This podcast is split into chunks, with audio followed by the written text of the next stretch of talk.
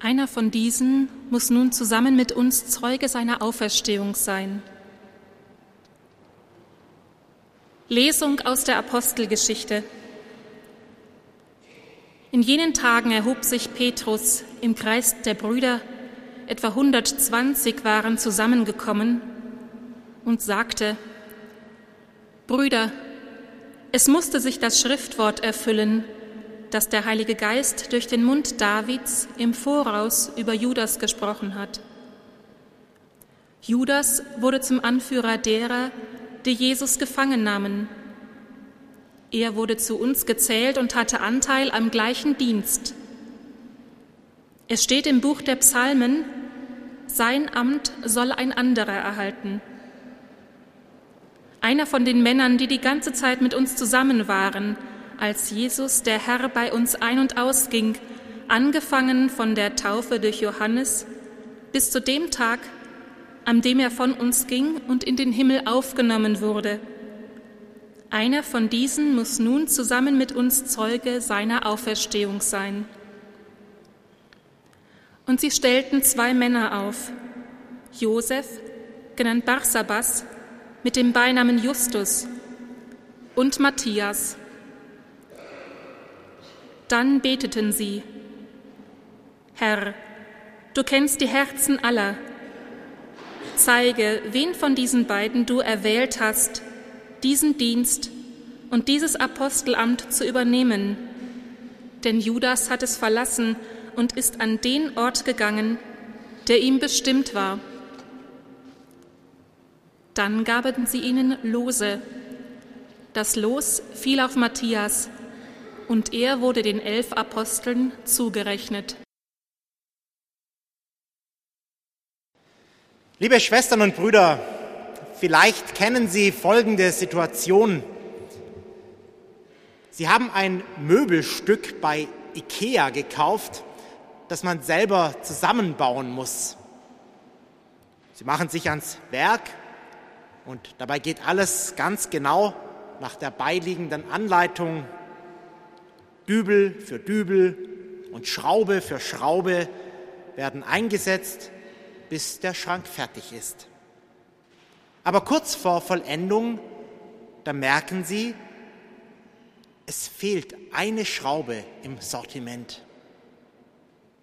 Und jetzt haben Sie zwei Möglichkeiten. Entweder Sie suchen in Ihrem Werkzeugkasten nach einer Ersatzschraube, die so in etwa die gleiche Größe hat, Sie können den Schrank dann zwar zusammenbauen, allerdings wird man den Unterschied immer sehen, da die Ersatzschraube eben doch nicht ganz genau zu den anderen Schrauben passt. Ja, und die andere Möglichkeit, Sie gehen direkt zum Möbelhändler und lassen sich die genau passende Musterschraube geben, um die Lücke zu füllen. Liebe Schwestern und Brüder, vom Umgang mit solch einer Lücke haben wir auch in der heutigen Lesung aus der Apostelgeschichte gehört. Es wurde uns von der Berufung des Matthias zum Apostel berichtet. Nachdem Judas Jesus verraten und sich dann später selber umgebracht hatte, musste die Zwölfzahl des Apostelkollegiums wiederhergestellt werden. Jesus hatte ja nicht zufällig gerade zwölf Apostel in seine engere Nachfolge berufen. Diese Zahl stand schon im Alten Testament für die zwölf Stämme Israels und sie war damit das Symbol für die Gesamtheit des Gottesvolkes, das Jesus nun eben um sich sammelte. Und dadurch war jedem klar, diese Jünger, diese junge Kirche, die da gerade entsteht, sie ist das neue Volk Gottes. Deshalb war es den elf Aposteln so wichtig, wieder zwölf in ihrer Schar zu sein. Das Besondere an dieser Berufung des Matthias ist aber die Art und Weise, wie sie vollzogen wurde. Nämlich, dass diese Wahl durch ein Los geschah und nicht durch Wahl. Zwei Kandidaten, Matthias und Josef, genannt Barsabas, so haben wir es gehört, zwei Kandidaten waren da. Aber dass die Apostel das loswerfen, das zeigt, wie sehr sie an erster Stelle Gottes Willen entscheiden lassen wollten. Und dieses Verfahren, dieses Losverfahren ist umso bemerkenswerter, wenn man bedenkt, dass es zur damaligen Zeit unter den ersten Christen handfeste Streitigkeiten gab, die manches von dem, was wir heute innerkirchlich diskutieren, weit in den Schatten stellt. Man denke nur an diese gewaltigen Auseinandersetzungen zwischen den Judenchristen und den Heidenchristen, wo es eine ganz große Frage war, ob die Heiden überhaupt zum Glauben finden können. Und sicherlich war in einer solch angespannten Situation von Parteiungen und Streitigkeiten die Versuchung sehr groß, hier einen Kandidaten der eigenen Fraktion ins Rennen zu schicken, Mehrheiten zu suchen und ihn dann in einer Kampfabstimmung durchzudrücken. Aber, liebe Schwestern und Brüder, die Apostel erliegen dieser Versuchung nicht. Sie machen deutlich, dass ein Amtsträger in der Kirche zuallererst ein von Gott berufener und nicht von Menschen gemachter ist. Diese Versuchung ist nicht nur in unseren innerkirchlichen Debatten immer wieder zu spüren, wir können sie, so denke ich, auch in unserem ganz persönlichen Alltag immer wieder erleben.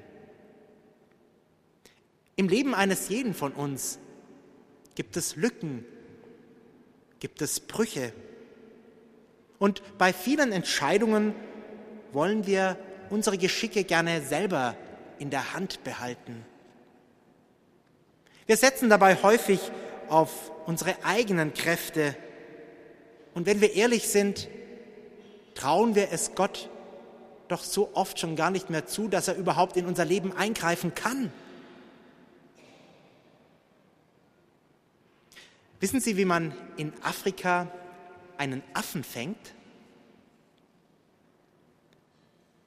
Man legt eine Banane in einen Baum, der nur ein ganz schmales Loch hat. Und wenn der Affe die Banane sieht, dann greift er hinein in dieses Loch und er greift zu, aber er kommt dann mit seiner Faust, die dann plötzlich einen größeren Umfang hat, nicht mehr heraus aus dem Loch. Und so kann man die Affen fangen. Der Affe wäre sofort wieder frei, wenn er loslassen könnte. Aber das hat ihm niemand beigebracht. Durch das Festhalten verliert er seine Freiheit. Loslassen hätte ihm die Freiheit gesichert. Ich denke, ähnlich kann es manchmal uns Menschen ergehen. Wir können uns manchmal buchstäblich festbeißen an dem, was wir zu besitzen glauben, was wir sicher zu haben glauben.